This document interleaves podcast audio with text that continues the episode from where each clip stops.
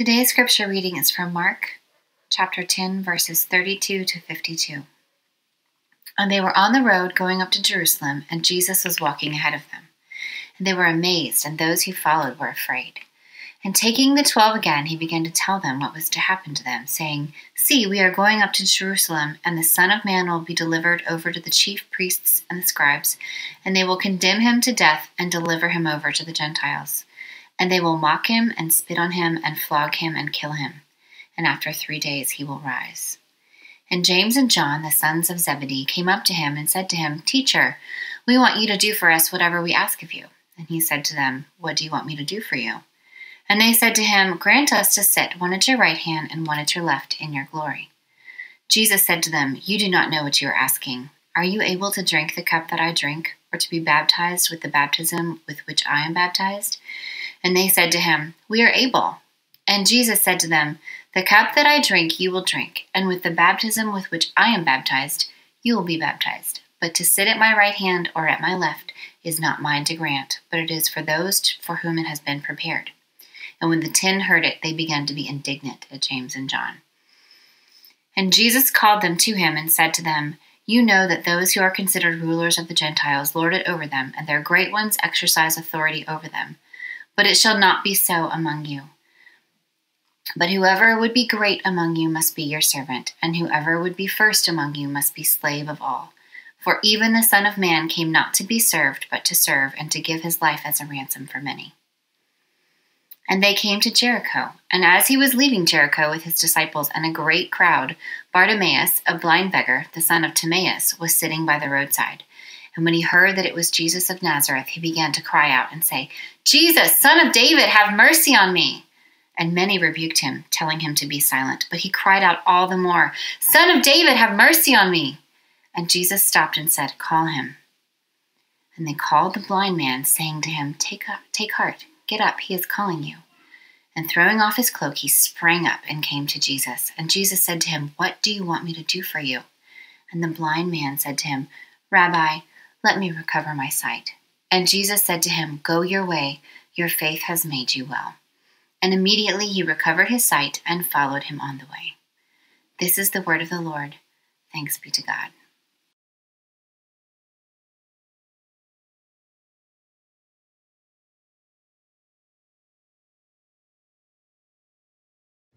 If you've been logging extra hours on Netflix during this pandemic, you may have noticed the release of a new show called Song Exploder.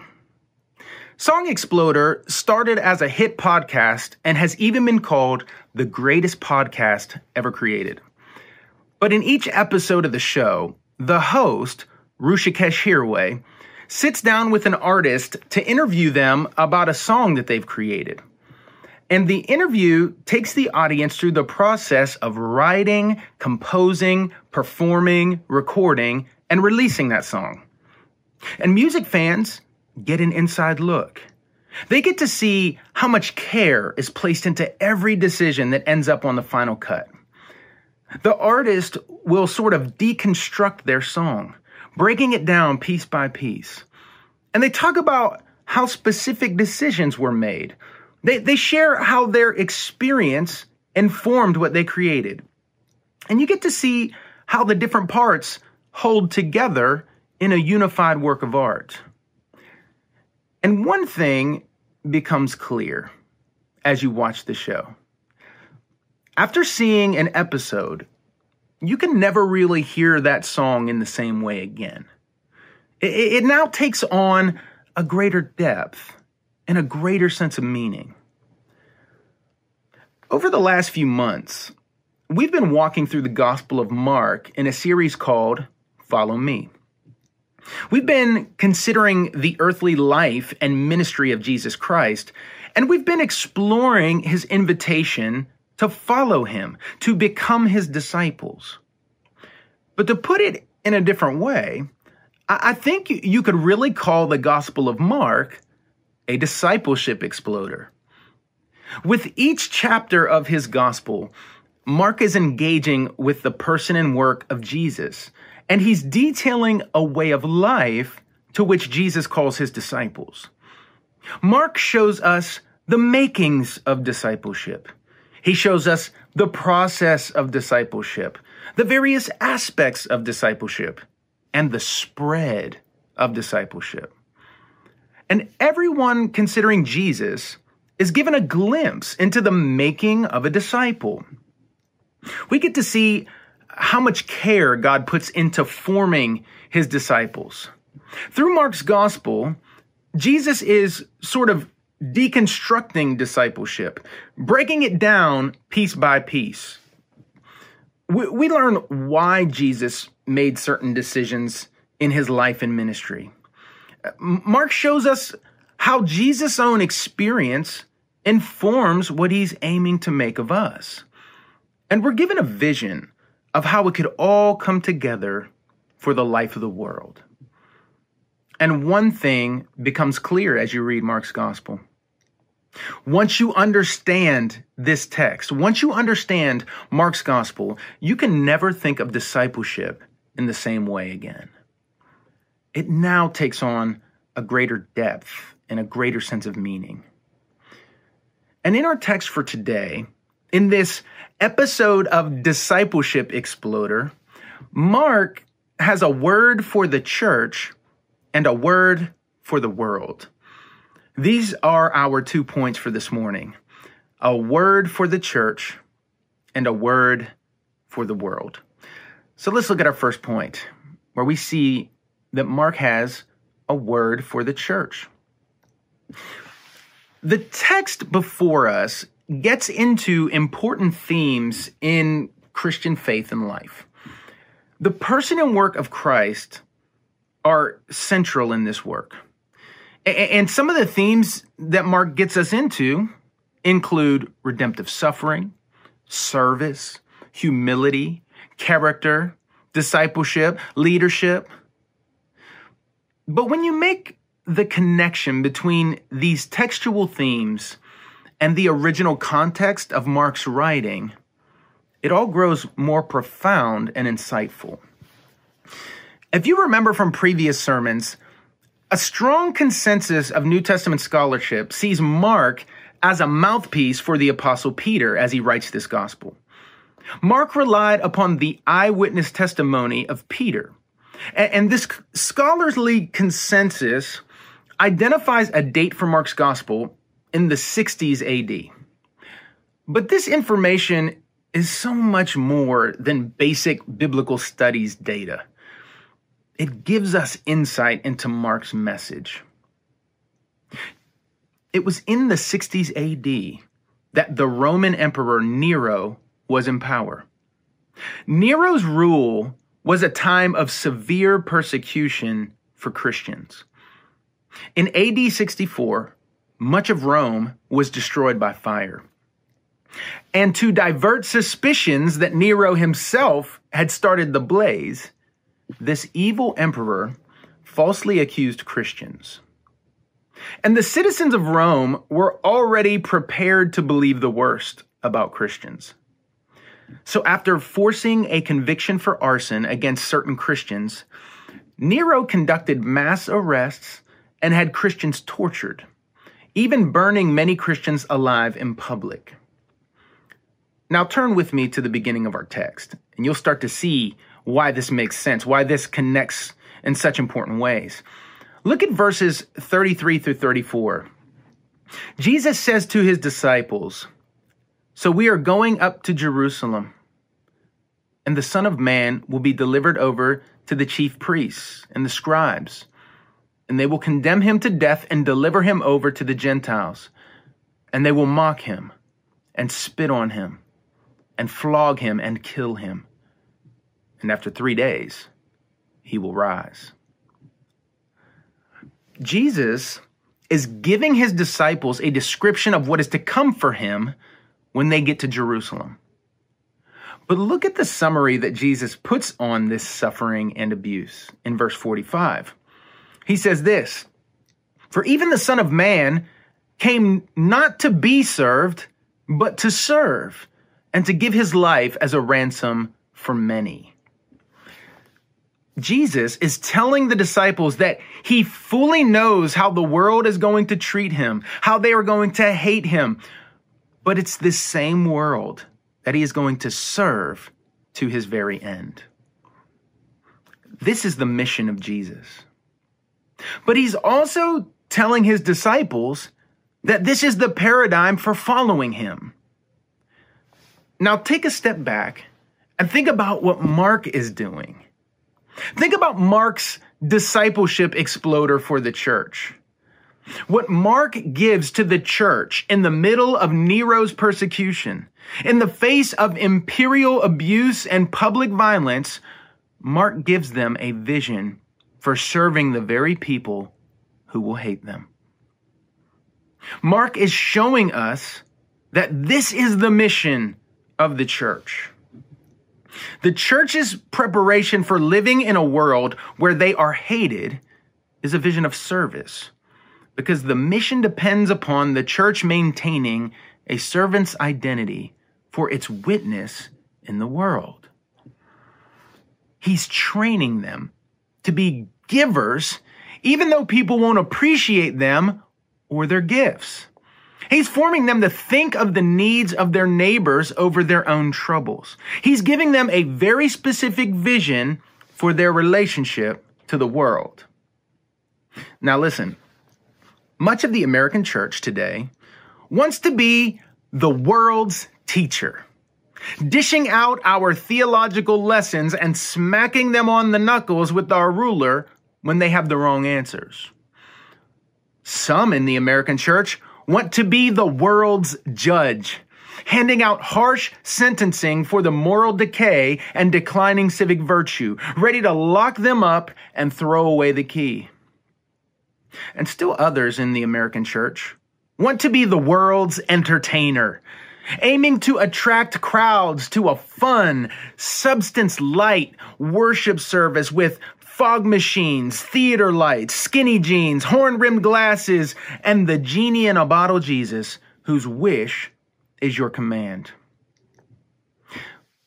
But this passage is forming us not to be the world's teacher primarily, not to be the world's judge, not to be the world's entertainer, but to be the world's servant.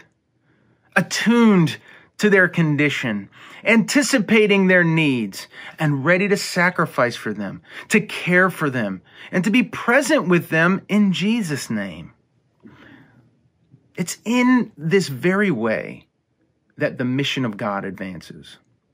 It's in this very way that the church bears witness to the Jesus who came to serve and give his life as a ransom for many. Service changes the Christian from a mirror in which the world's selfishness is reflected back into a window through which Jesus, the God who serves, can be seen. Furthermore, Jesus shows us that if you are truly a servant of God, then you will be a servant of the world. The two are inextricably woven together.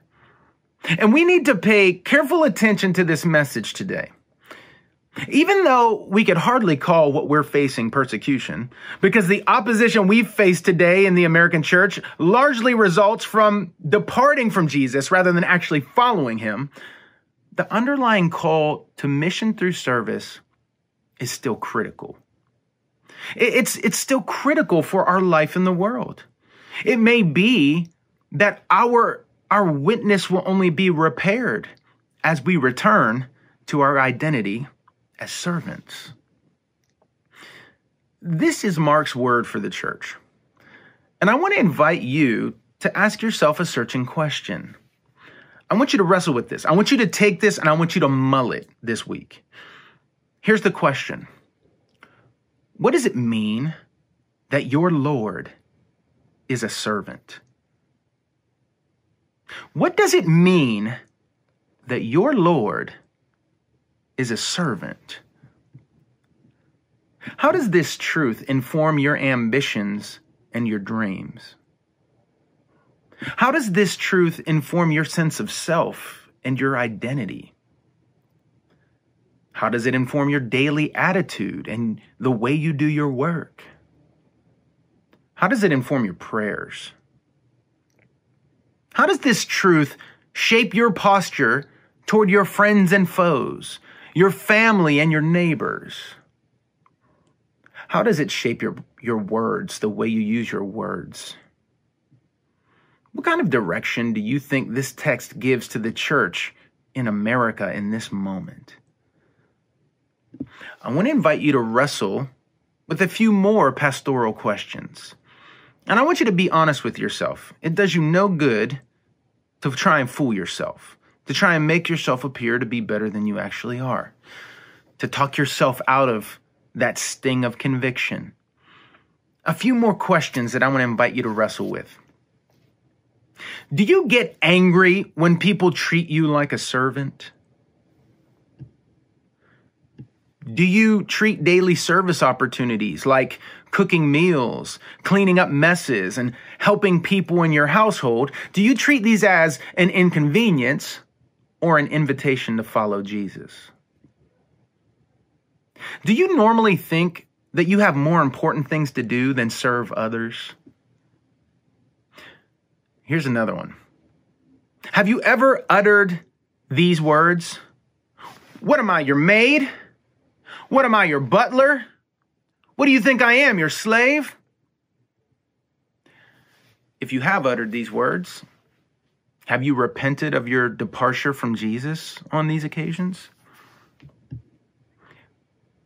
Would the children in your life say that you are delighted to serve them or that you are annoyed by their needs? Parents, are you raising servants or people who will want glory without a cross? That's what James and John wanted. They wanted the place of glory. That's where they thought this thing was headed. They thought that the end of this, this journey to Jerusalem was going to be immediate glory messianic kingdom set up. And they wanted to be at the right and left hand of Jesus.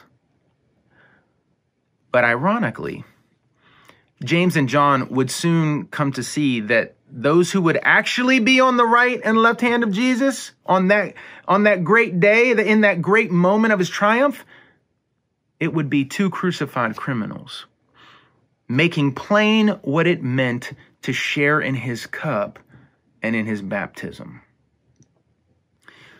However, the Lord would eventually help them to make the connection between service and mission, and it would turn the world upside down. This is Mark's word for the church. But he also has a word for the world, which brings us to our next point. Mark has a word for the world. This entire passage is unfolding as Jesus makes his final journey toward Jerusalem, where he knows that the cross awaits.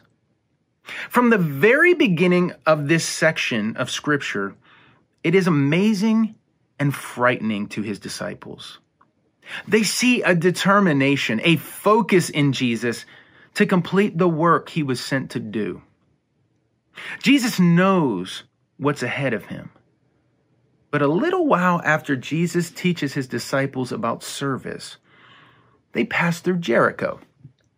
And the text tells us that not only were Jesus' disciples traveling with him, but also a great crowd was traveling with him. And you can imagine all of the commotion and noise that comes with a crowd. So picture it. Here's Jesus.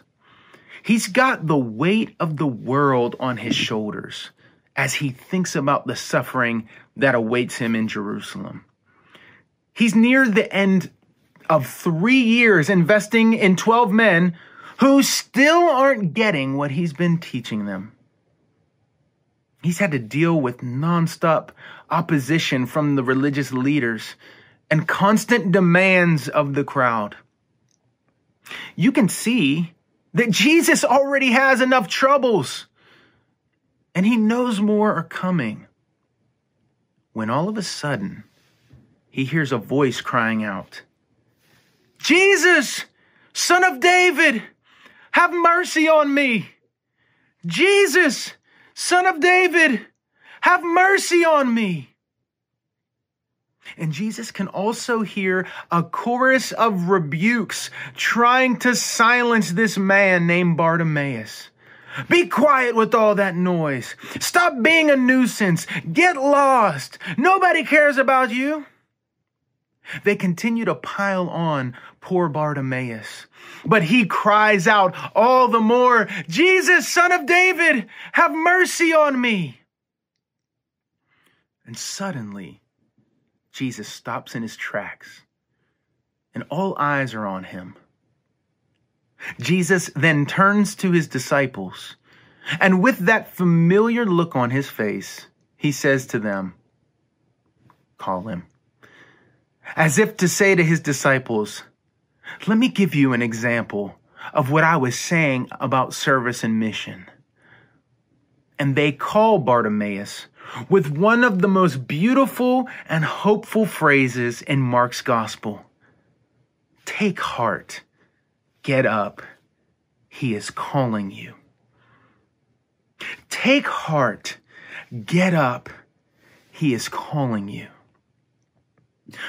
We have to remember that when the gospels were written by the evangelists, it wasn't just for the church. It was also for the world. And here Mark is making a very clear statement to the world as he relays this story of Bartimaeus. In fact, Mark even translates his name, son of Timaeus, for any cultural or religious outsiders, because he wants every outsider, everyone trying to learn more about Jesus, all of the curious, everyone struggling through life and faith to put themselves in the place of Bartimaeus, to open their ears and to hear this word Take heart, get up. He is calling you. You, you may not have your life together, but take heart, get up. He is calling you. You may have lots of sins and failures and faults, but take heart. Get up. He's calling you. You may have been disappointed by religious people in the past. You may have church hurt, but take heart. Get up. He is calling you. I mean, can you imagine Bartimaeus hearing this invitation and then taking a pass? I mean, could you imagine Bartimaeus saying, Nah, I'm I, am i am not gonna go to Jesus because some of those people in the crowd who were following him did me wrong. Absolutely not. The text tells us that Bartimaeus threw off his cloak, he sprang up, and he came to Jesus. And by coming to Jesus, his whole life was changed. He was restored, and the text tells us that he followed Jesus. Mark is telling us today Jesus is calling you. He's calling you to come and receive healing for your wounds. He's calling you to come back home to his love. He's calling you to come and enjoy rest for your weariness. He's calling you to join a feast that will fill your emptiness. He's calling you to a life that's richer and fuller than anything you've been chasing. So take heart. Get up. He's calling you. And if you respond to this call and you encounter the real Jesus, then like Bartimaeus, you will find yourself on the road with Jesus, on the road to true greatness, which is the life of cruciform service. You won't just serve because it makes you look good. You won't just serve because it makes you feel good. That's merely cosmetic and therapeutic. No, you, you will serve because God has graciously declared you good and acceptable and righteous through faith in Jesus. You will serve because of how you have been served by Christ in the gospel. You will look at the cross and see Jesus carrying your burdens. You will look at the cross and see Jesus washing away your sins. You will look at the cross and see Jesus stooping low to work for you, and your heart will delight to share that same love and service indiscriminately. Jesus shows the disciples how to serve, and Bartimaeus shows the disciples how to follow. At the end of every episode of Song Exploder, after you understand all of the different parts of that song, the final and best version of the song is played so that you can see how it all comes together perfectly. And this is exactly how Mark will end his discipleship exploder. In Jesus, the final and best version of service and mission, love and faithfulness, beauty and goodness come together at the cross. Even the Son of Man came not to be served, but to serve and to give. Not to be served, but to serve and to give. As Dr. King put it, you don't have to have a college degree to serve. You don't have to make your subject and verb agree to serve. You only need a heart full of grace, a soul generated by love. May the message of the gospel, the grace of God in Jesus, form us for mission through service. Let's pray. Father, we thank you for this text. We thank you for your invitation to join you in serving the world. Lord, we know that we have so much to learn from the meek and lowly Jesus, who came not to be served, but to serve and to give. And Lord, we ask your forgiveness for the ways in which we have pursued a different version of greatness, a version of greatness that puts our name in lights, a version of greatness that gets us celebrated. A version of greatness that is very far from what you say greatness entails. Lord, we, we ask that you would forgive us for the ways in which we avoid service, for the ways that we excuse ourselves, for the low bar that we have for constituting ourselves as people interested in service. We ask that you would forgive us for our sins and that you would rework us, Lord, that you would fashion a new heart in us so that we long to serve like Jesus in his name. Lord, we pray that you would bless us to be a serving presence in DC.